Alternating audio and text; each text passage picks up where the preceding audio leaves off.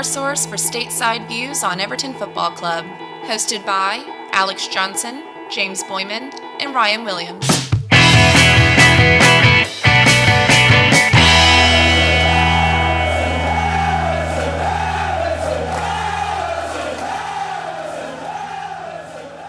Ladies and gentlemen, welcome back to A T P. James here, joined by Ryan following Everton's one one draw with Brentford F C at the poorly named, if you ask me, Gtech Community Stadium in London. With the draw, Everton have failed to record a victory in their first four games of a Premier League season for only the third time, also doing so in ninety-four ninety-five and two thousand ten two thousand eleven.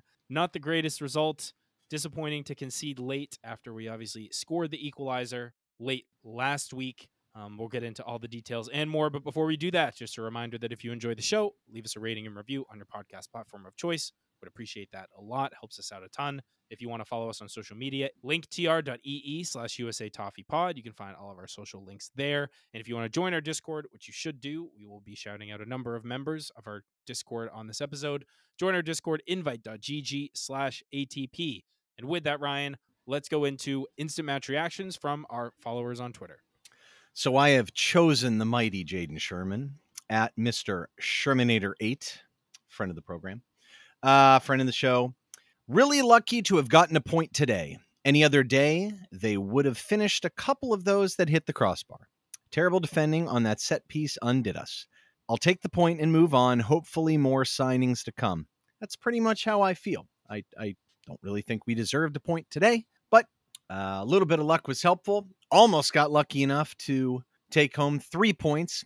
We'll talk about the set piece goal. That was a shame. Yeah, I felt pretty fortunate looking at the entirety of the ninety minutes that we came out of there with a point. Yeah, somewhat miraculous if you ask me. I mean, before the match, I, I wasn't expecting a whole lot, given that it was away from home and our struggles away from home have been well documented in recent times. But for my instant match reaction, I went with P D X Toffee at P D X Toffee, who said uh, had a similar sentiment to Jaden. I'll take the point away from home, but disappointed at the goal we gave up. Onana had some awesome moments, and I thought Gordon had his best game of the season so far. Agreed, but don't think that's saying a whole lot. And last, he said, disappointed with the performance from our quote-unquote veteran back line. Now, we'll get into that veteran back line and all of those points raised by both of our uh, instant match reaction contributors. But we have to first give a shout-out to our members of the Discord who got the score prediction correct today, and we had Mike Drop, D L Barks, Tony S with his return to his uh, persistent one one predictions. We had Blade Runner six one two, an appropriate amount of Pumas, who has revised his name based on your feedback in a previous episode, Ryan. We had Joe DeHill, and then we had Oki. So a good number of predictions today. The uh, cautious, very reasoned, expecting a draw crowd was rewarded with a shout out on the pod today. Now let's get into lineups. Yeah, let let us get into lineups. So once again, we're playing a team that, shockingly enough, doesn't have a lot of injuries.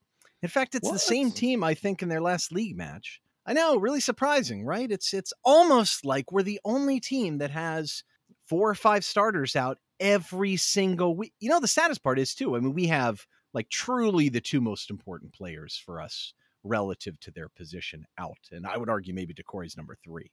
So...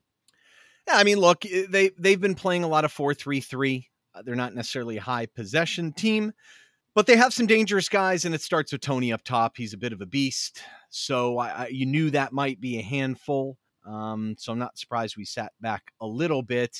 We had a couple tweaks to our lineup, James, but it, it almost picked itself just due to injuries, really. Yep, the thing that we just cannot escape for the absolute life of us. Um, obviously, we had Solomon Rondon drop out, which didn't seem to be due to injury, but a tactical decision from the manager. And we bring in McNeil. It seemed like in his stead up top, though uh, we'll get into it, but the, the front line seemed very fluid across Gray, Gordon, and McNeil, guys switching positions and trying to pose different problems to the Brentford back line. We then, of course, had Onana, who gets his first Premier League start after starting against Fleetwood Town at the in the uh, during the week, excuse me. Other than that, as you said, team basically picked himself. Mykolenko, Patterson, same three in the back.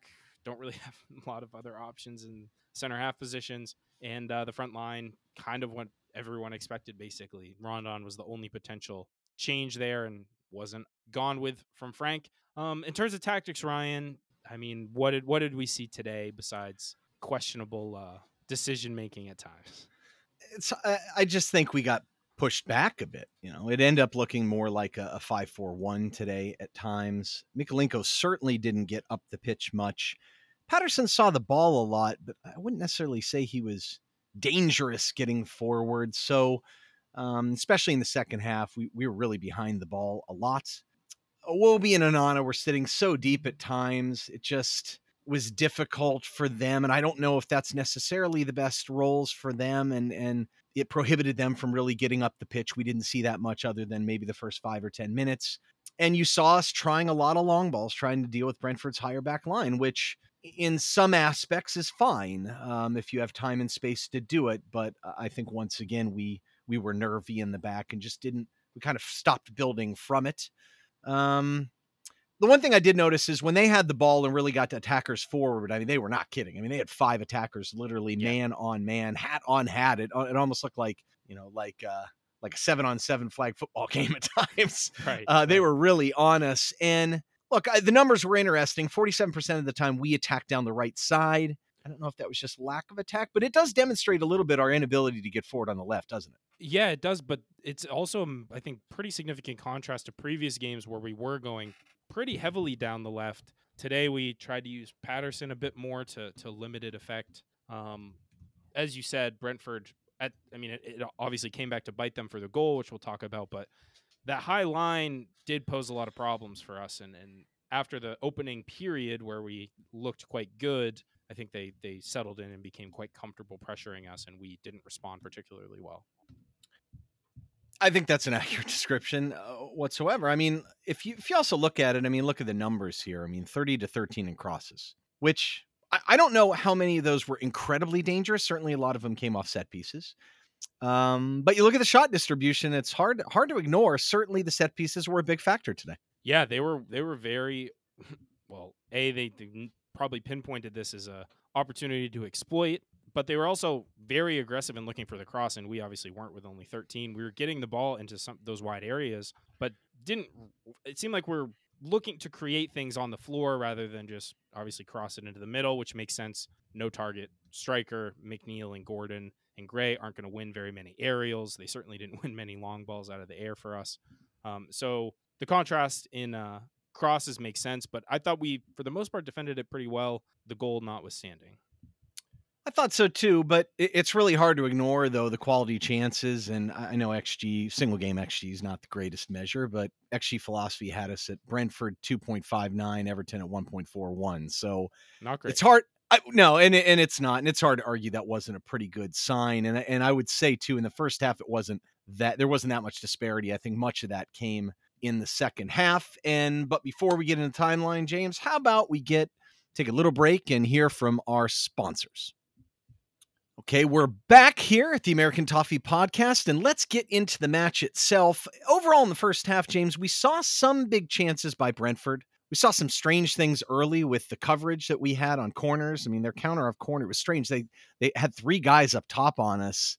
I don't know if we were expecting that. Clearly, they saw something, which was interesting. Uh, Jensen hit the woodwork in the in the eighteenth. That was a pretty big moment, but I mean, it was a little bit back and forth, and then there was just a fantastic moment of quality, I think, for Everton to, to go ahead one nothing. Yeah, that was, of course, Conor Coady from the foot of Conor Coady up to Antony Gordon, who scores his first goal of the season in uh, pretty solid fashion. I mean, it's nice to see our front line, though obviously the hold-up play's not there, actually looking to get in behind, make runs behind Brentford's high line. That's how you're going to beat a team that's playing a high line, is make them respect the pace in behind. Gordon looked good. I mean, that's a, it's a really solid finish from him. Um, and I think, you know, the opening ten minutes or so, I thought we looked pretty composed on the ball. I thought Brentford looked pretty sloppy. It's always nice to start out strongly away from home to give every Evertonian false hope. But immediately after we scored, I mean, I, I guess actually from, from the point, the, the first whistle to the first goal, we had sixty forty possession in favor of Everton, six to five in shots in favor of us. We had four uh, to compared to their one on target, but obviously Brentford had the one post, which doesn't count. Um, and three to three in key passes. So it was a, a largely even game in terms of actual chances, but we looked better in possession and looked quite comfortable on the ball. After the goal, it's a very different story. Pretty crazy, really, after the goal. I mean, after goal to about the forty-second minute is what we've got. I mean, Brentford had eighty-five percent possession. and it felt like it. I mean, they just had the ball the whole time, four to one in shots. Um, it could have been really bad. There was at one moment I, I thought, oh my goodness, how are they not scoring? The Toney header off the woodwork, and then whoever came in after, was it Wissa, just, oh, I mean, he missed it. It was a horrible miss. If you, I mean, I would have thought it was, had a wager on it, like, you know, and he blew it on purpose. It was so crazy. Um, but I will say this, I was very nervous that whole time. I'm just thinking, get to halftime, get to halftime. About in that forty-second minute, we showed what I thought was maybe our most mature moment of the season so far. And I, I was, I was really encouraged by it. I mean, from the forty-second minute until halftime, and there were several extra minutes in there, we just took the air out of the game. And we absolutely got on the ball, seventy-two point five percent possession, ninety-one percent passing. And it was just Iwobi, Onana passing it back and forth. And I think we had a couple shots too. It wasn't like we were devoid of chances, but there are times, especially with our defense, which isn't very high quality right now, where you got to do that. And I was just so encouraged by it. I was thinking, all right, man, we'll get to halftime. We'll get on the ball. We'll keep it, not see it out, but like, we'll take a little more command of this match, because I, I don't think they were throwing so many numbers up at us and pressing. Um, but I'm sure in the back of their head, they were thinking the Coady, the Coady pass for the goal, because literally in that instance, it's not a hoofball. He has time and space on the ball, right, to play it over top. And and the distance between when Coady played the ball in the back line was very short, because they were so tight and condensed, which works if you put pressure on the ball. So you knew you're going to see more of that. Maybe we'd get a chance over the top to score, but I was just hoping that at a minimum, we could spread them out a little bit with our back five, get on the ball and possess it. And that just didn't happen at all, did it? No, but I mean, as you said, it was encouraging to see a response to what was a dominant twenty or so minute stretch of play for Brentford. We get into halftime, we have the lead. Okay, just another forty-five that we have to either extend the lead or just defend like our lives depended on it. Turns out we ended up doing a lot more of the latter, defending like our lives depended on it. And it seemed like any semblance of a, a possession-based philosophy that we had in the first half basically went out the window as soon as we realized that we needed to get across the line, and really seemed content to, at best, see out a one nil victory. Too content at times. I think that was yes.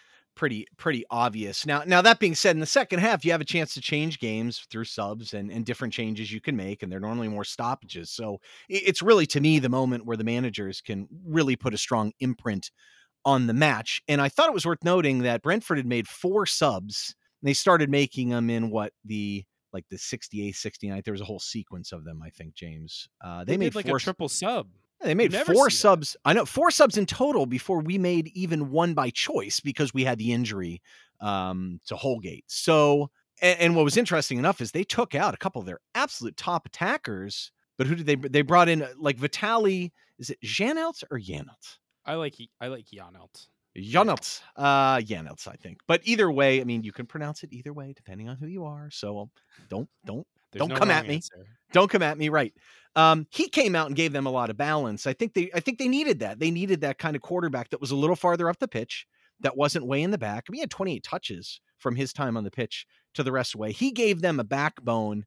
Um, I think it's also worth mentioning that, you know, Everton, we're second to last in the league in number of subs used in three matches. Now, you could argue we don't have many options. And and I, that's yeah. a fair argument, but I mean, Klopp has used more. Uh, but look, look at the would, look at the results. Just throw him in as the example. There's, well, he's he's always complaining. We're second to last, and you are Liverpool third to last, or did you just want to? I'm not obsessed. I just he's the one who's always complaining about it, yet never yes, uses enough, okay. them. And anyway, uh, Go ahead. No, it's still funny. Um, after the subs, the numbers were bad. And, and I don't, I'm not trying to draw any conclusions here, but James, those, those numbers are pretty hard to argue. Yeah. I mean, evident on their face. In the second half overall, it was sixty-seven point four percent possession for Brentford. After the subs, it went up to seventy-five point four percent, five corners to one, seven shots to three, three shots on target to zero. The killer one for me is we didn't have a shot on target after the fifty-seventh minute. So even before they made their first sub, we weren't really getting forward and certainly weren't threatening to score. So it all felt very much like it was there to take for Brentford. And they obviously managed to, in the eighty-fourth minute, off, you guessed it, folks, a corner, flick on header, no less. concede, or for Brentford, score the equalizer, us concede the equalizer. Initially, potentially a shout for offside, but turns out that it was none other than Vitali, the other Vitali, not the one who scored, who played him onside and allowed him essentially a tap in at the far post. Let's talk about this one a little because, well, we'll get to the, we'll I get guess to the, we have to, huh? We'll get to the broadcasters again, because their just interpretation of this, that Iwobi just let a guy go and he shouldn't have, was the dumb. I mean, do you not understand anything about modern soccer at this point? So many years ago, a lot of studies came out when the analytical revolution kind of exploded, and, and Brentford obviously being at the forefront of this, I think they may actually been, they may have been the guys that came out and did it. Um, maybe it was the Stats Bombs guys. I don't know. But anyway, the, the, The idea was, historically speaking, the flick-on header has the highest percentage of conversion rate of anything. So that prompted and pushed teams that were already stopping to do this anyway to take everyone off the posts, because the theory is that if you leave the post, when that type of exact situation happens, if you're all in a line with the guy making the header, they're going to be off. I mean, there's there's nothing they can do about it. And in this instance, Iwobi and everyone else did the right thing. They did the right thing. There was clearly a player in between them and the goal. They moved to their right as they're facing the, the, the service, pulled him off, except for Mykolenko. And he wasn't really in the play. And it's just so disappointing, yeah, because that's just training pitch stuff. And there are two ways you could look at that. You could say that's an individual error, or he's not being trained well enough. Who the heck knows? I mean, that that's a pretty difficult one for us to, to say, but, but that, that to me, that is a really fundamental error. And I know we looked, I know we looked susceptible on corners, James. I, I, I know we did, but, but I thought we were doing o- okay. Yeah. I mean, to your point about the individual error versus, you know, training, exercise, or, or whatever you want to call it, could you also chalk it up to maybe just a communication thing? Like, one of the guys who's behind him, who has a better view of the play, needs to yell at him to, to get up, and maybe it's a reaction thing. But as a, obviously on, in those plays, you have to defend as a cohesive unit, and we failed that test. Uh, quite handsomely, I guess you would say. I, I wouldn't think there's a call on that, but yeah, if anything, I, I think we've been very good communicating this year, because how else would Iwobi and Onana show? I'm not saying they've shown a lot of defensive discipline, but um, shown some. Uh, they looked more organized than I think they would have been under under the old guy. Yeah, and it, again, just, just to concede that late on any play, on any circumstances, really demoralizing when you've led for so long and you're so close to seeing or seeing out your first three points of the season. All of a sudden, it's an equalizer. And again, at one one, it was really a draw as a best-case scenario for us at that point, because it didn't feel like the response was really there. And, and you know, in terms of the substitutions, okay, they score in the eighty-fourth. Frank has the subs warming up for some time. They don't actually end up coming on until after Brentford have equalized, and I think the the dynamic of the match had shifted at that point. So were Solomon Rondon and Ruben Vinagre the right decisions, and to yank off Dwight McNeil and Vitali Mykolenko, when you all of a sudden, well, you either need to hunker down and try not to concede again, or you need to push to get the winner. I, to me, it felt like Rondon really at that point, not really. I think maybe bringing him on earlier in the in the second half to provide a again a. a focal point for some of the hoofball that we were doing, or the long balls we were playing, might have made sense, but hasn't really shown the ability to be the guy that's going to score the winning goal when we need it most. Well, it just changes the way we attack with him in there, and it just turns us into somewhat hoofball. I mean, he's a target striker. He doesn't really do much other than that, but yeah, I agree with you. I, I think you went from kind of this fluid attack of running in behind, and, and you knew they were going to still try and push for the goal, so that was May, maybe a mistake, but um, it, it may have been more than that too. I mean, and and and if you think the other sub really Onana, I'm not going to argue that one too. Um, if Frank indicate, we'll get to Frank in a second. You know, Onana wasn't fit to quite go ninety and got the daylights kicked out of him. He he got kicked a couple times today too, but just again, yeah, daylights kicked out of him against Fleetwood. I guess that's really what it was. But but look, I mean, still, still sitting back. Like, if I really want to take this whole match in, changing gears for a second, James, I, I can't ignore the fact that we struggle so much keeping the ball, and it affects us so much in the match, not just creating chances, but I would argue more importantly on defense, because it's just hard to defend that much time. I mean, after the subs, we said it was almost seventy, seventy-five percent possession. I mean, that's hard. Five corners. I mean, that's over a period of time when you're really tired. That's when you really need to take the air out of the ball.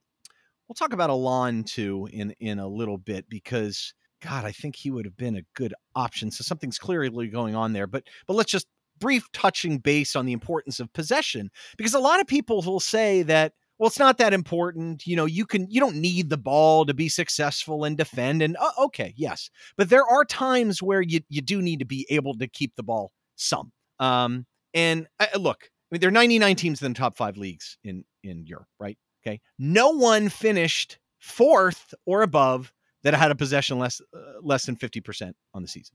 I mean, Union Berlin is the only one in the top six, and they were like super low. I think that's the only one in the top six with like under like forty-nine. And they were, I don't want to say they were a fluke. It's kind of how they play. But, but I mean, if you have a style of play and you stick to it, that's okay. But look, there's a defensive impact here. I mean, of the twenty-two best teams last year in expected goals against, only two had possession under fifty percent. So it matters. I mean, that's to some extent, it matters. The ability to control the game matters.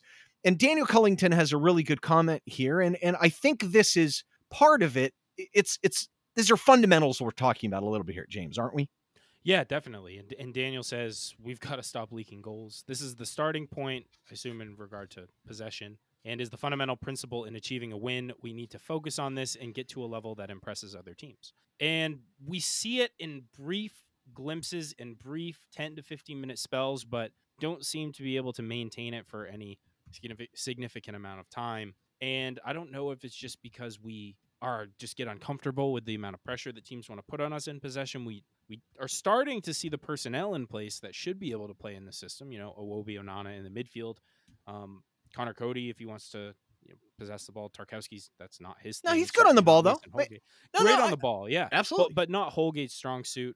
Um, you know, the front line tends to, you know, we've, we've let's say, Gray and Gordon's issues retaining possession have been well documented early on, though I think both were okay today um, in that regard. So, so you would say it's personnel more than...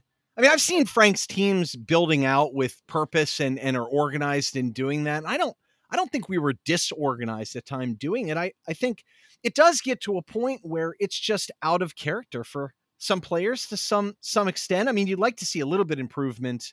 I don't think Tark is too erratic, but but he wasn't good today. And I mean, the numbers weren't good, right? Tark was three of eight for long balls, and Holgate was two of seven. And but look, I mean, Brentford had fifty long balls to our our, our seventy attempts. I mean, that's a big difference. It is a big difference. And, and what I think about is when we did our manager assessment of Frank Lampard, and in particular talked about how dramatically he changed Derby County's style year over year, where they went from really not a possession-oriented team at all to a really heavy possession-based team. And obviously we're going into his first full season at the helm, and it's still early, and we're still, and everyone will say this, there's still work to be done in the window. We've got Maupay coming in, who we'll talk about shortly. There's going to be additional guys, presumably. There's a, I think, very clearly Idrissa Gana Gueye-shaped hole in our midfield, or at least someone to play kind of behind Onana and Iwobi if those are the guys, or get Iwobi out of there entirely. But the personnel we have in there is a lot of the same guys we've seen in the past that could not play this style very well last year. So I do think you have to chalk it up to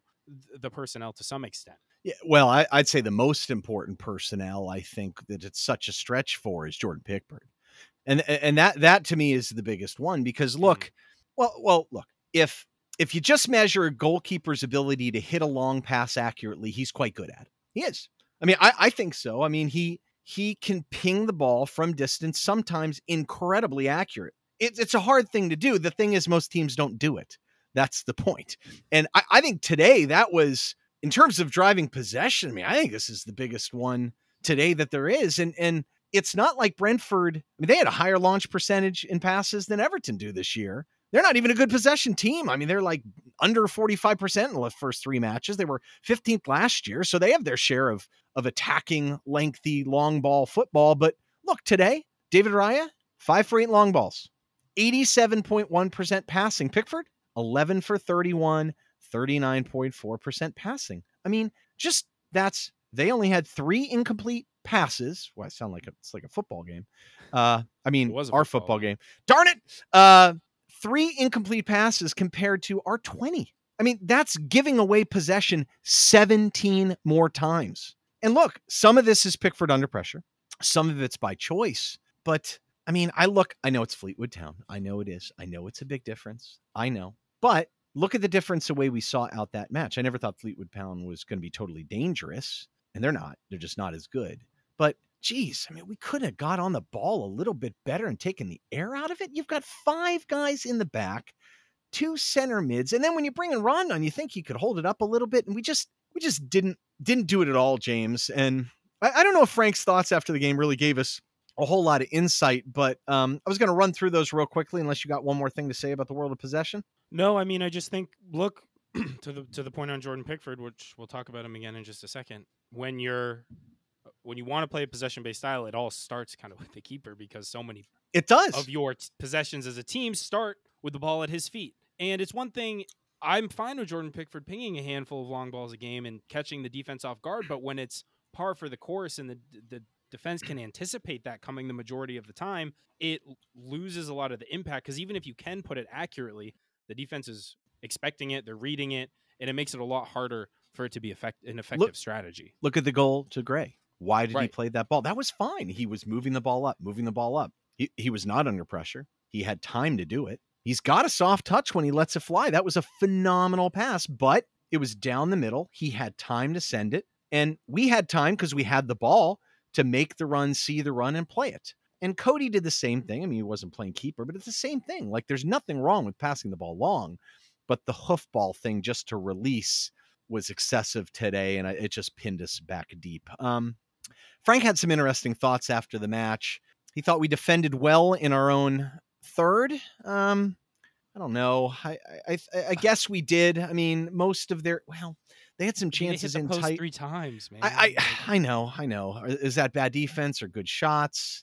Yeah. I, I, Pickford is really odd on that bicycle kick too. He didn't reset his feet. That was strange. Yeah. Um, and almost knocked it in his own net.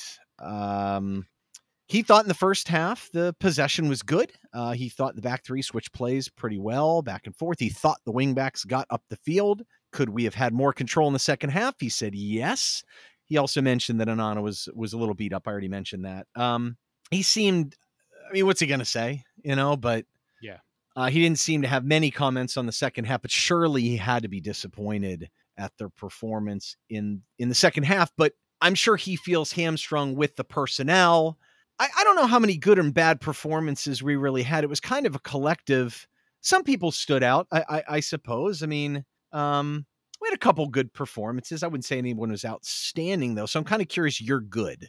Yeah, it was a very mid-game, and we'll see it as we go through these, but my my first good was the posts. Thank you for being there and having our back when we needed you most. Keeper's uh, best friend. I, I was thinking, I was, you know, joking to myself after the match that uh, the Premier League would launch some sort of investigation into the, the post structure at Brentford, because there's no way we could ever have that type of good luck.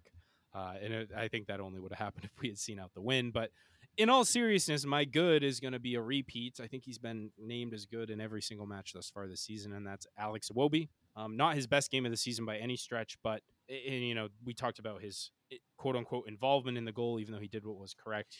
Um, five tackles. I think he was five for five in tackles, which, again, this is not his strong suit, but still doing what needs to be done. He is um, tied tied for the lead in the team in successful passes and had the best pack, pass accuracy in the team at ninety-three percent. Had a key pass, a couple dispossessions, um, was third in touches. So as far as possession-based, if there's any semblance of good possession play, a lot of that was flowing through Alex Iwobi yet again, as it has for much of the season so far. Again, we've talked about this. I, I think I was pretty excited in the first couple minutes when I saw him getting forward and closer to goal. I mean, he... He had he one nice shot. pass. He did have a shot. Um, he tried another one with his left foot from about twenty-five yards. It got blocked. And I'm thinking, what are you doing, man? um, however, it again, it's hard to ignore. And I put this on the Discord that here's a guy that that has the lowest number of final third touches he's ever averaged per ninety in his entire career, professional career, was nineteen point seven. He's averaging under eight in the first three matches. So, I, and again, he's only had two touches in the in the penalty area in the first three matches. So he's doing what's being asked of him, but I, I just think, you know, pumping the ball into the final third, and he's getting chances because Gordon and Gray are shooting a lot, even though they're receiving it from distance. I just, I think it would really help to get midfield reinforcements and, and make him a little more flexible, but that, that's just, but he played okay, James, right? I mean, he played okay. Yeah. Yeah. It's, it's just a separate conversation of, I thought he played well today doing exactly what he was asked to do. Now, do I think what he's being asked to do is the best way to get him to play or contribute most to the team? No, like I agree with you. He should be getting more involved higher up the pitch. Um, but we'll see if that comes, you know, with the remaining days in the transfer window, what that unlocks for us in terms of flexibility and, and tactically, and just getting guys back healthy. Right. I mean, if you have Decore there, Alex Iwobi doesn't have to. I mean, just one match ago, he was uh, looking like he was going to start on the wing before Tom Davies got hurt. So I don't think we're super far away from that being a possibility. But uh, enough about Iwobi for now, Ryan. Uh, walk me through who you thought was good today. I thought Antony Gordon was good. I, I mean, I'm not saying he was phenomenal. He still had a couple shots he hit right at the keeper again. Um, th- that I want to see that differently. You know, good shooters don't do that. They're normally wide or just missing the corners. And and he had. I think it'll be there for him, though. I really do, because we've seen he could strike a ball. And I, I feel like that aspect of his game, the goal scoring, will come before the head up and the and the chance creation type thing. And, and I'm okay with that. And that's why if we can get some reinforcements and he could stick to the left side if he doesn't go, I, I think there could be something there. But he took his goal very well. Phenomenal pass by Coady, though. I mean, literally didn't have to touch the ball. He just weighted it, but it's a left-footed shot. Side net. It was nice. Um, no key passes, of course. That's kind of his thing. But look, the best part about Gordon today was, besides the goal, of course, only two turnovers, eighty-five point two pass rate. It was fourth on the team. He, he took care of the ball and the defensive effort, James. Five tackles. I mean, he's five of eight in tackles, two fouls. He was hatcheting people. He was in there, and he normally does put forth the effort, but it was nice to see. I felt like he took a lot of responsibility for what he was doing today, and he played really hard, and, and it was good to see his quality shine through in that key moment. And, you know, he just wasn't giving the ball away like, like another fellow that I'm going to hit in, in a second. Yeah, agreed. And, and others have said earlier in the show that we shouted out probably his best performance of the season. I think that's pretty indisputable. He was excellent um, by comparison. And as you said, the biggest gripe against him the last couple of matches has just been consistently losing the ball. He didn't do that today. Was finding guys, even though it wasn't always the most progressive passing, he was still being um, cautious with the ball and, and making sure we kept it, and then he gets the goal. So I agree. Thought he was really good. Um, for my bad, this one might be a little controversial. Um, I don't think anyone really was particularly bad, so made this a little challenging, but I went with Jordan Pickford, and it wasn't like a stat line thing or any one particular moment that stood out. I mean, he had six saves. He had that one really nice one that he got over and blocked it in the corner. That looked like almost a sure goal. Um, but it was just what we already discussed, and I won't hit on it again too much more, but the thirty-eight percent pass accuracy, the launching it. And then there were a couple of shaky moments where he was coming out to try to maybe receive it or clear it, and he kind of stopped and was waiting for it to come into the box. And just that indecisiveness. Um, he, he had a really good punch early on, but then a couple other situations on set pieces where I don't think he was as decisive as he should be, and we need him to be. So I went with him as bad. I'd say it's more of a not so good than a bad, but so be it. Um, what about you? Well, who are you going to pick? I mean, like, there's not right. so many just, and yeah, and I mean, look, we're picking on him a little bit for the long balls, but I, but I thought it mattered today. I, I thought it really did. Um, yeah, I mean, yeah, it could have been anyone's. That That's a little bit harsh, but I mean, th- for full disclosure, everyone on the pod, we were struggling with this a little bit. So yeah, it was hard. Yeah, it was. So, so mine, I mean, well, I also already got to the document first. So right. I, Ryan got first pick. and if, and if you get the second short straw or whatever, have to pick second. Sometimes there's uh, slim pickings. Anyway, Ryan, yeah, go ahead with your pick. Right. Uh, Demarai Gray was my, my not so good. Um, again, I mean, he made some okay runs. I mean, I, I think our front three today looked more fluid than they have, at least those three together. Um, And we, we won't have to deal with that in the future, which is nice. We'll have a legitimate center forward. And like at one time, he didn't make a run and McNeil played him through. That's just him not playing as a striker. But look, he had seven bad touches. He gave the ball a lot away a lot today. Two shots, none on target. Um, one key pass, zero dribbles. Like you just didn't see the energy from him with the ball. No tackles, one interception. The defensive commitment wasn't there too. I, I don't understand why he wasn't subbed out, to be perfectly honest, because yeah. he, he wasn't really helping us. He wasn't stretching the field anymore.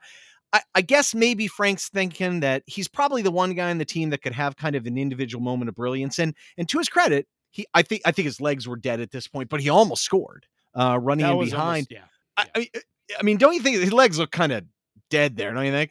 Well, yeah, he wasn't even supposed to start at midweek, and then all of a sudden Davies goes out. You have to bring him in. It changes, and he just played basically the full match. So understandable that he would be tired, but that's on the manager not to leave him kind of high and dry, having to run when he's dead on his feet. Yeah, and we just don't have the depth and the options right now, and it's nice to see one get in the door. God, really disappointing though. I know, I know Neal Maupay hasn't played a lot this year at all, But, it, you know, he definitely could have got a run in at one point today. It's just a shame they didn't get it done by the deadline. Uh, no comment on that. Um, last thing about Gray, seventy-five percent passing. I mean, it's the lowest of, of any player who went ninety minutes besides Pickford. So it just wasn't really on it today. It wasn't happening for him, although he wasn't totally lost. I mean, there was some movement and some effort at times, maybe more on the attacking end than, than the defensive end. Uh, special shout out, though, goes to the announcing crew in terms of bad today, James. I, I don't know. People were really complaining about them. And yes, they, it was, uh, Phil Blacker and G- Gary Birtles, neither of whom I've ever really heard of, but one of them was just coming with like the passion. Like he had very, very strong, mostly negative opinions about pretty much everything Everton was doing. Um, yeah, it was, it was pretty tough to listen to at times. Um, normally I'm not the biggest fan of the broadcasters. Seems to be a pretty persistent Everton bias. Today, and as I say, particularly in the first half, I thought it was a little bit over the top, a little bit much. Wasn't super fond of it, and uh, would prefer not to hear them on very many Everton games in the future. Yeah, I think some the... ridiculous statements, by the way. Uh, I mean, he's just trying some... to play football there when he's talking. Can about... you believe that? I mean, Wobie got the ball caught under his feet. I mean, cut the kid a break, for heaven's sakes. D U Football Show, at D U Football Show. Drunken United, by the way, which you should listen to. They're funny. The theme song alone is worth a listen, frankly. Um, yeah, it's uh, anxiously awaiting at Ryan Soccer A A me to share his feelings about the broadcasting team because the match itself didn't offer much. Yeah, that was Sam. Um, Sam, you are correct, my friend. Um, it was Phil Blacker and Gary Birtles, apparently. Now, I didn't know Gary Birtles. I was like, do I know that name? Apparently, he was part of the Forest teams that won the uh, back-to-back Euro Cups. Did you know that? No, did not. Capped three times for England, but it was very funny. I dragged up this article from The Observer in like two thousand one, and it rated him as the third worst transfer in football memory in his move to Manchester United. He like they flipped him a year later for like a third of what they paid for him. Uh, no financial fair play back then, but you know, yeah. Uh, yeah well, so uh, I had to take a shot at him. I mean, after that announcing performance. Yeah, I mean, and, and just, I mean, his perspective was very much that of someone who played in the late seventies, early eighties, uh, in terms of the commentary, uh, in my opinion. Now, other performances, Ryan, we had uh, Nathan Patterson, I want to say was like second on the team. This is weird. Like that. This, this is a people weird one, are, isn't it? I don't know, yeah, because people in the Discord, you know, people on Twitter, whatever, were saying they didn't think he was very good. Some people saying he looked incredibly dangerous. We had Jackson at Jackson underscore Bugle said Patterson looked dangerous, and I thought Onana and Davies looked good, but we are so toothless in attack, it's not even funny. And Iwobi had a shocking mistake at the back. We've addressed that. Gray needs to find some consistency, and McNeil needs to just play better. And then comments on the commentators. But in terms of Patterson looking dangerous, Ryan, I mean, he was on the ball a lot, which says something. But dangerous is not a word I'd, I'd use to describe his performance today. It's tough. I mean, you know, Mozo Football at, at Mozo Football. I love Alan Mozo too. I don't think it has anything to do with it though, but um, Nathan Patterson made more successful ball recoveries, seven, completed more attacking third passes, thirteen to sixteen, and made more interceptions, two, than any other Everton player against Brentford. Okay, fine. I, I get it, but I don't know. I mean, to be perfectly honest, a lot of that is the factor of that, they, you know, we're defending a lot. Um, But, hey, you know, in his credit, I mean, he was one for four of crosses without really much of a target. He had four tackles, two interceptions, and eighty-three point eight percent possession. I think he was tied for the team lead in touches. He had a key pass. I mean, he had a shot. He took care of the ball well. He is so bad on aerials, though, James. I mean, one one, but every time they fire a cross to the backside, and let's be honest, they fired thirty crosses, he was picking up the wrong guy. I mean, part of it's positional awareness and just chemistry there. He, he just... He'll leave a guy open on the backside, and he sometimes he shouldn't. And but you see him trying to track the ball, and and I saw it when I when I was scouting him before at Rangers. He just loses the ball. It's just I don't know what it is. It's something innate about it because he's big, he's tall, right? He's right. Not That's unathletic. He's a big guy, so you think in theory he should be okay in the air. But I agree, it looked he looks just very uncomfortable at times when the ball's in the air trying to defend, um, and even. Just general defending, which we've talked about, probably not his strong suit. Look, it's a big leap for him, and it always has been coming to Everton. Um, being he hadn't started a Premier League game until three games ago, so he's still very much uh, cutting his teeth, as they say. But I don't know. I, I, I'm cautious not to get too carried away with him. Yes, I think he has a lot of promise, but by no means the finished finished article right now. And, and has, I think he has a lot to work on, and hopefully, you know, he recognizes that and, and is working on it. Yeah, I hope so. I mean, there's obviously some things to work with there. And so there were some good signs today as well. No mention about Tarkowski today. ten clearances, six mm. aerials. Kind of interesting, right? Solid. Yeah. Solid yeah. Enough. I mean, I, you know, the distribution was frustrating, but um, anyway, so uh, all right, let's move into the summary um, where we pick out our favor Twitter comments. Hey, um, I'll hit the first one. Our main man, Peter Rabbit sixty-eight at Peter Rabbit sixty-eight. Didn't see that coming. Um, very lucky to not have lost four one or worse. The defense was shambles all day. We were a bit brighter going forward, but this is a poor side. They don't look like a team, just a collection of players. Hard to see where our next win comes from. I fear for the future. Now, that's a little depressing, but I think there's some truth in there, James. Yeah, I, I think so too. The defense looked very rocky going forward. Some okay moments, but still struggling to create very much. And yeah, I mean, at face value, unless we get some significant signings, this is a very, this is a poor side. Um, we also had B C Gross at B C Gross. Disappointing to concede from a winning position, but very little end product makes it difficult. We need Ghana in and D C L back for a focal point in attack. And another dig at the comment- commenter. Oh, and the peacock color guy must hate Everton. Yeah, seemed certainly seemed like it. Uh, I, I mean, I said it earlier. Yes, I think if we get Ghana in, it immediately changes our ability to possess the ball, changes our entire outlook as a team to create as well, and Dominic Calvert-Lewin being back. But we obviously got Neal Maupay in the door as well, which uh, will hopefully tide us over until Dominic Calvert-Lewin is fully fit. Um, we're going to talk about some of the movements in the window and some of the mostly outgoings. But uh, before we do, we want to give a quick plug again for our Discord. Not the last time you'll hear about it, but we have a really good uh, Transfer Rumors channel that is pretty active all the time, discussing all the latest news coming from Finch Farm and other media sources in terms of who's on their way to Everton, who's on their way out the door. So check it out, invite dot g g slash A T P. Find the link in the description. Yep. And uh, we're talking about almost every one of these names and in a lot of detail, too. It's some pretty good dialogue. So let's start with the outs so far, James, while we're still in silly season to kind of wrap things up. There are a lot of names to talk about here, so I think we can probably dedicate a little bit of time to this. So first one out, Niels Nkounkou has moved to Cardiff City on loan for the season, and he signed a new two-year deal. I, I'm a little surprised he signed the deal. I... Don't you know, there's not really, I think, a clear pathway for him necessarily, but I suppose if he shows well, he could come in and maybe back up Nico or provide the wing back if we ever play three four three again. I mean, who knows when that's going to stop. And look, there's an opportunity here, right? I mean, I posted on Twitter, uh, Collins, their starting left back, I, I think was really promising the first couple matches, tore his A C L, I think, and then his backup, Joel Bacon, went down. I don't know him very well. Um, I think he's a youth international, though, went down and, and I think he was subbed out on, on last Sunday. So it sounds like it could be a good opportunity for him. The championship can be a little sloppy and chaotic, and I think that might actually be good for him for some strange reason. I don't think he's an innate great decision maker, and I don't know how good he can be, but he's a heck of an athlete. So best of luck to him. I mean, it might work out. Yeah, I mean, again, uh, presumably, I mean, we know he's on low wages, so you think you maybe give him that extension, hope that he might impress on loan, and all of a sudden, uh, looking at a more significant profit. I mean, we had talked about selling him. We paid very little for him, so it seems like we could make a profit on him today, but for Cardiff, I mean, it's a good opportunity for him to come in and hopefully play quite a bit, develop, and we'll see what he's made of. I mean, as you said, an elite athlete, the decision-making is very questionable, but I, I hope he tears it up, and all of a sudden we're looking at a significant fee. Maybe Cardiff will take him off our hands for a few million. I mean, we were talking, what, one point five for him at most, probably, um, in this window if he were to go permanently. So um, I don't know. I mean, as a wingback, I think he has some utility. He loves to get forward, and he certainly has the pace. So uh, he just needs maturity.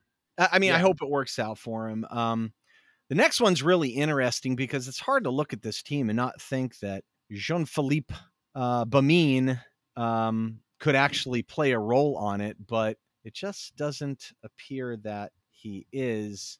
But the transfer itself is kind of strange, at least to me. I mean, he so he's moving on loan to uh, Trabzonspor in Turkey, who won the league last year too, but they got a bunch of injuries. Um, Hamsik, I think, is still out, who I think that would be a natural replacement for him. It's a big boys league. It's very physical. I mean, I think he'll be okay. Um, I just, I, I think part of the reason, if I had to guess here, is that the book value is still a little bit high. I wanted to say, I think calculated the other day, it's like maybe ten million ballpark. Again, you don't know how much they're calculating um, impairment prior to the year, and we're probably not going to book much of a gain for that. So let him go for a year, see what happens. Um, maybe he does really well, and and maybe they come for him in January. Maybe by the end of the year, we get a bit of a fee, and and we're not paying his wage, I don't think. I mean, the Turkish League has some wages, so I hope he does well. I mean, I just, it's clear that Frank had some chances to work with him and it didn't feel like he was going to be the right guy today, and that's his choice, and so we move on. Yeah, I mean, it's like, it's a incredibly unsurprising surprise. Like, at face value, you look at what he brings at his best, and it's clear we could probably use some of those attributes. On the other hand, there's a long documented history of managers, even when fit, not really wanting to utilize him, Frank being no exception to that. So it's unfortunate. I had always hoped that he would somehow be able to resuscitate his Everton career. Doesn't seem like that's likely, but at the very least, hopefully he does well. He did well in Russia last year. Hopefully he tears it up in Turkey and eventually becomes not just a uh, footnote on the long list of just, I guess, moves that haven't quite worked out the way we'd hope. So hope he turns it around. It'll be interesting to see how much game time he gets. And as you said, I mean, he's a physical specimen, even with the injuries. So I, I think he'll be quite at home in the Turkish league, but time will tell. Yeah. Do you want to hit the wonderful transfer of yeah. Dele Alli to yep. the Besiktas? The video, by the way, was amazing with like the alien beaming. I don't even understand it really, but this one is interesting. And Frank had some comments here. Yeah, I mean, we addressed this on a previous episode, but Frank spoke directly, well, not directly to Dele Alli, but to the media regarding the departure of Dele Alli, and he said what we all hoped wouldn't be true. Having worked closely with him for a period, I have to say, he really does need to understand the relation of training and focus to what that means to performance at the highest level. This is basically just paraphrasing exactly what Jose Mourinho told him in, of course, the All or Nothing Spurs series. And what has been the concern with Dele Alli for basically four or five years almost at this point. He had the world at his feet, doesn't seem to want to put the effort in in training, and doesn't seem to have the discipline that you need to achieve at the top level. Um, and it's unfortunate. Another unfortunate situation. Hoped he could turn things around at Everton, but off he goes to Turkey, and maybe this will be the wake-up call he needs, Ryan.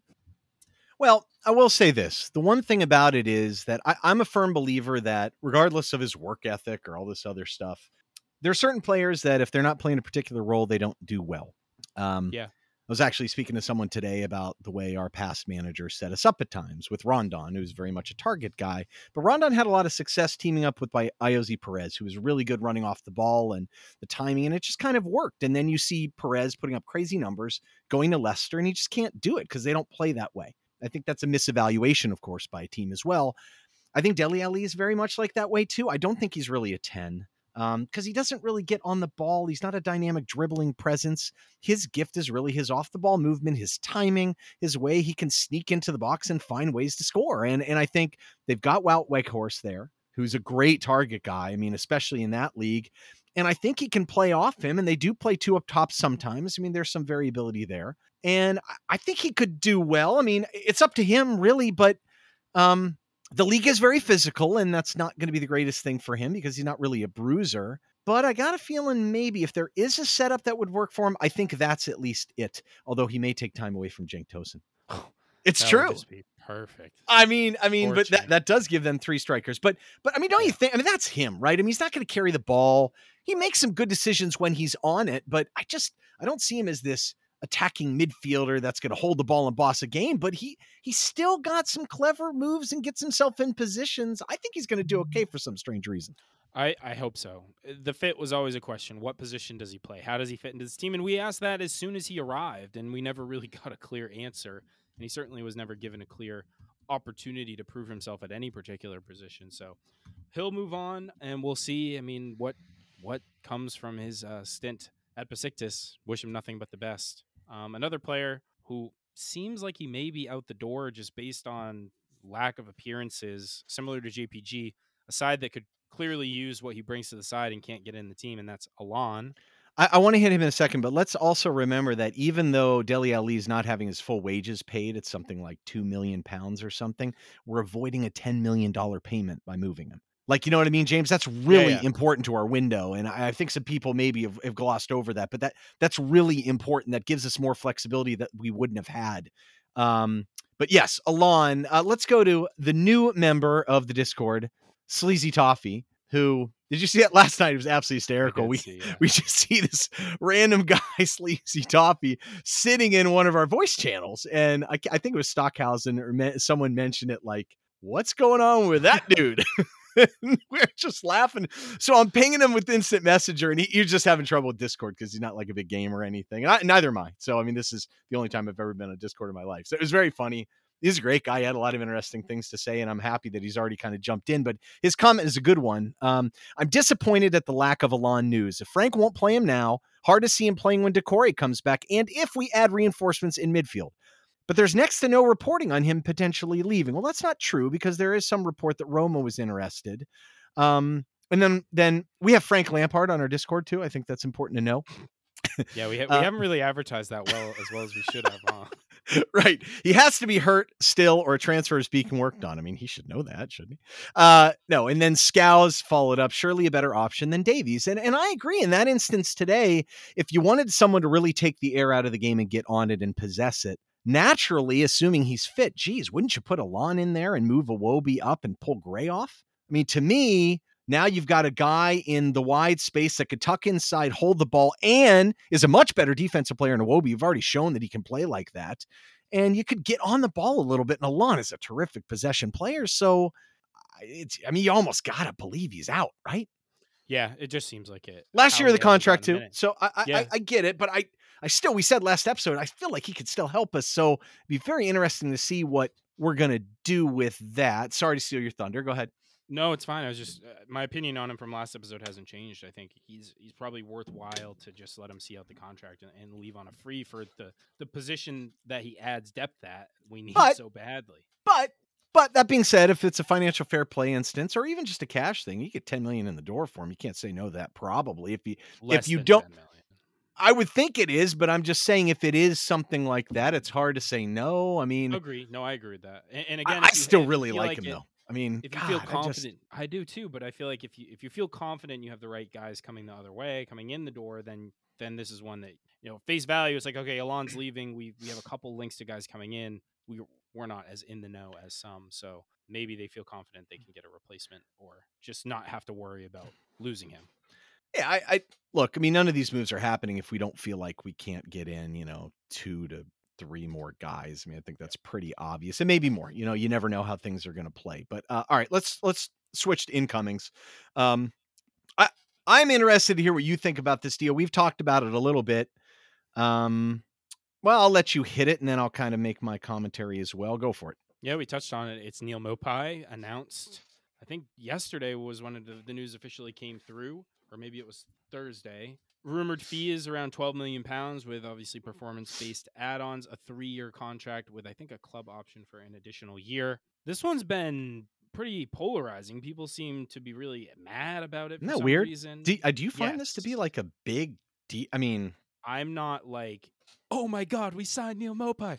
This is the best signing ever. Champions League. But I'm also not mad. Like, I think it's very clear that we needed a striker with a little bit of versatility, which he adds. He's proven at high levels that he can put goals in the back of the net. He is the type of player that you despise when you play against his team, and then he immediately comes over and he just winds up the opposition in ways that you never thought possible. Similar to a certain Brazilian who recently departed. So I think he adds that little bit of uh, snideness back to our side. It makes sense, I think, in many, many ways. And I'm not. It's not one that I'm going to get super upset about. I, I think he can definitely provide us some competition for Dominic Calvert-Lewin and tide us over until he's back fully fit. So I'm I'm happy about it. A, a couple things about him that are very interesting. I feel like this market is crazy for like the twenty, yes. twenty, twenty-one, and twenty-two year olds. And like Alexander Isak, which I, I think he's a very good player, had a great year two years ago, didn't have the best year this past year with Sociedad.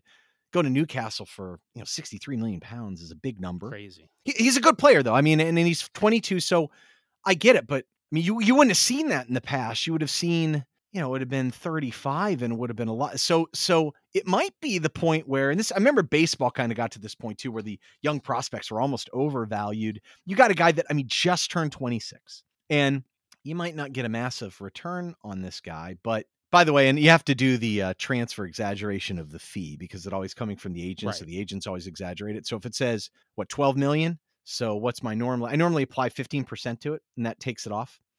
So that means we're at about ten. That's what it is. So uh, I mean, literally, I'm not mo- joking. You literally could do that on every transfer fee, and it's probably right. So, um, so that's what I'm going to say it is. Anyway, uh, yeah, look, maybe he's on a decent wage too, but the guy scores goals. I mean, he scores goals, and and I think we need help. Now, there is a question: is he just a center forward? I think it's hard to say that because at Brighton they played two center forwards a lot when he played, so you can't really say can't play out wide. They didn't really have that option. That's just not how they attacked and with, you know, they tiptoe, typically pushed their wing backs up or, or just did it differently because that was their personnel. The guy can score though. And I, I think the knock on him is this, he can't finish stuff, which X G F C Brighton, right? That's it. And it, because to, not this past year, this past year, he actually exceeded his X G, his non-penalty goals X G. He actually beat it. But the year before he was the third worst negative differential in the league. Um, by the way, you know, who is fourth worst, who was zero point two negative zero point two points better. Would that be uh Richarlison? Right. Vardy was the worst. De Bruyne was like seventh worst. I mean, so there's some fluctuations here. Most guys don't beat their X G that much. And and look, his movement up front is going to be massive. You saw it today when McNeil was trying to lead Gray. I mean, Maupay's on that ball. And yeah, he, he's going to work really hard. If you notice a theme with some of these guys that we're looking at, it's guys with energy, movement, initiative. Like how often have we seen the last couple of years, someone like Iwobi who's very active, get the ball and look and no one's moving. I saw it today. And, and I thought today it was the most fluid we looked at a front three. Totally agree. But it still wasn't like crazy movement. I think he's going to make a big difference. The problem is he hasn't played yet this year again. And we already mentioned that earlier, but hey, look, I, I think it's helpful. I don't think the price is cost prohibitive. Um, and when you look at the price of some of the other center forwards out in the market, I mean, I, I think you could do a lot worse here. And let's go to the next one. James Boyman. Is Idrissa Gana Gueye ever coming to Everton? Uh, maybe when I am dead, he might show up in like fifty years and he'll be like, I don't know, he's twenty. You think he got fifty years left? Not to talk about your mortality on the air, but I hope so. But you know, you never know. Maybe point being, this has dragged on for so long, and it's been rumored to be basically done for like three or four weeks at this point.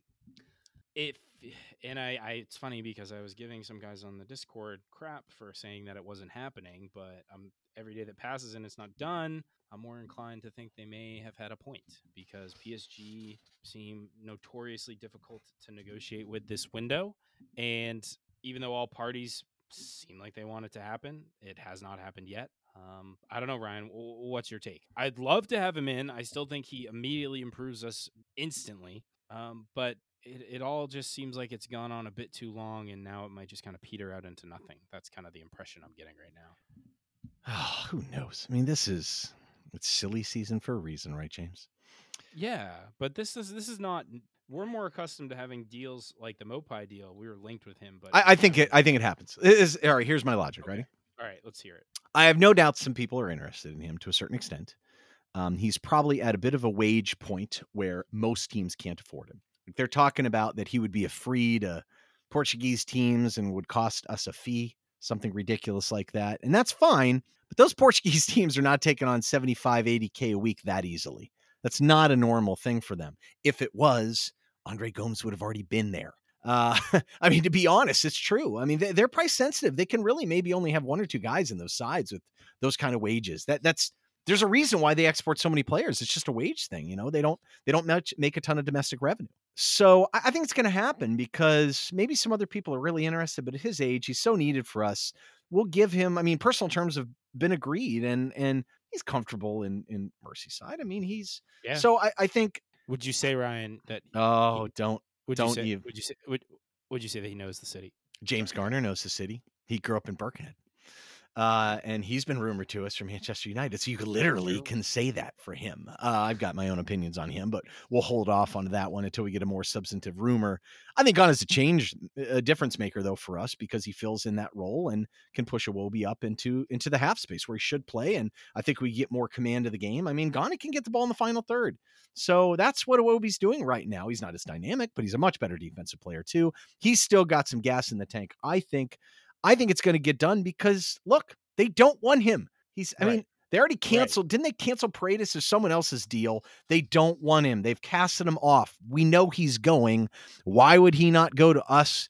So something's going to be settled. If we have to throw him a couple million to do the deal because we're frustrated, maybe we do it. That's a shame, but okay. I think he's that impactful to us. A couple million bucks for two years where he can really transform this team. And look, we've talked about this on the Discord. There just isn't that great young defensive mid out there that we could get. That's going to be, that's going to be better than the alternative. And what's the alternative? Either Alon or Decore playing there or Onana.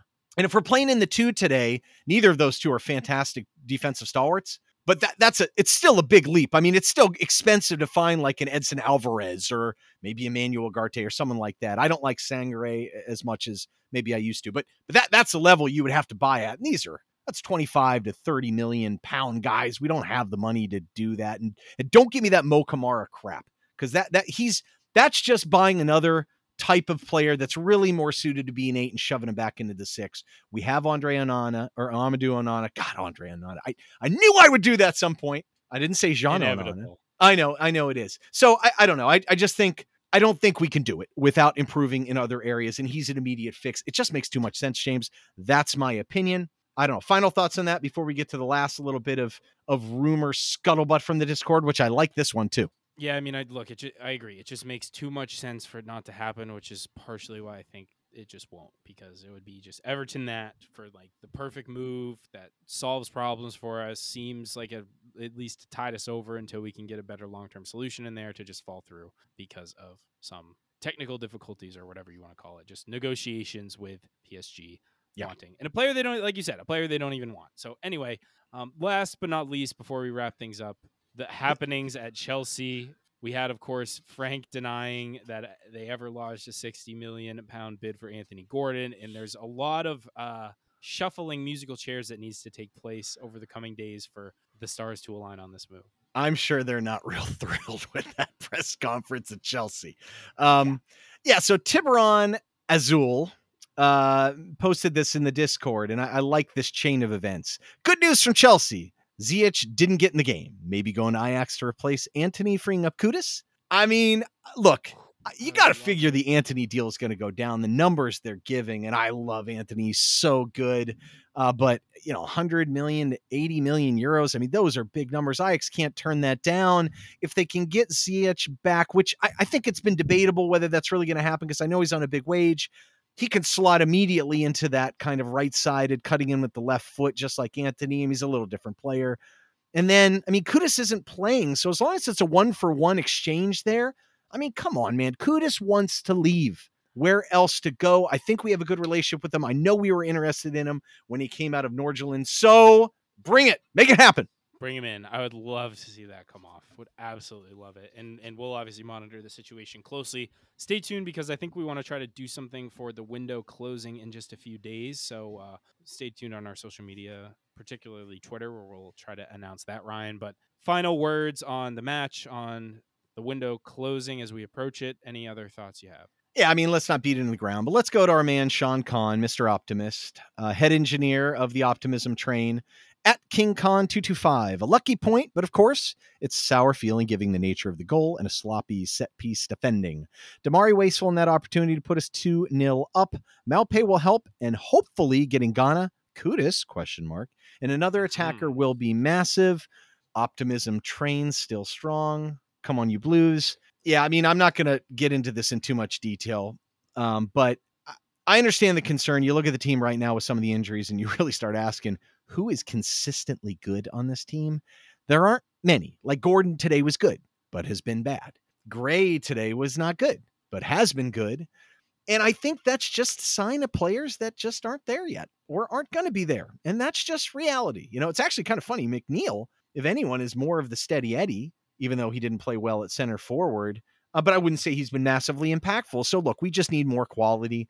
I think it's coming. And, and look, we don't have the quality right now on the side. We got a match on Tuesday, but we still got a point today. And, and that is not going to be how we're going to look, hopefully, in even a couple weeks. That's my thought. And the guys out are impactful. Mina, D C L, Decore, Godfrey, and, and looking like Holgate's out now.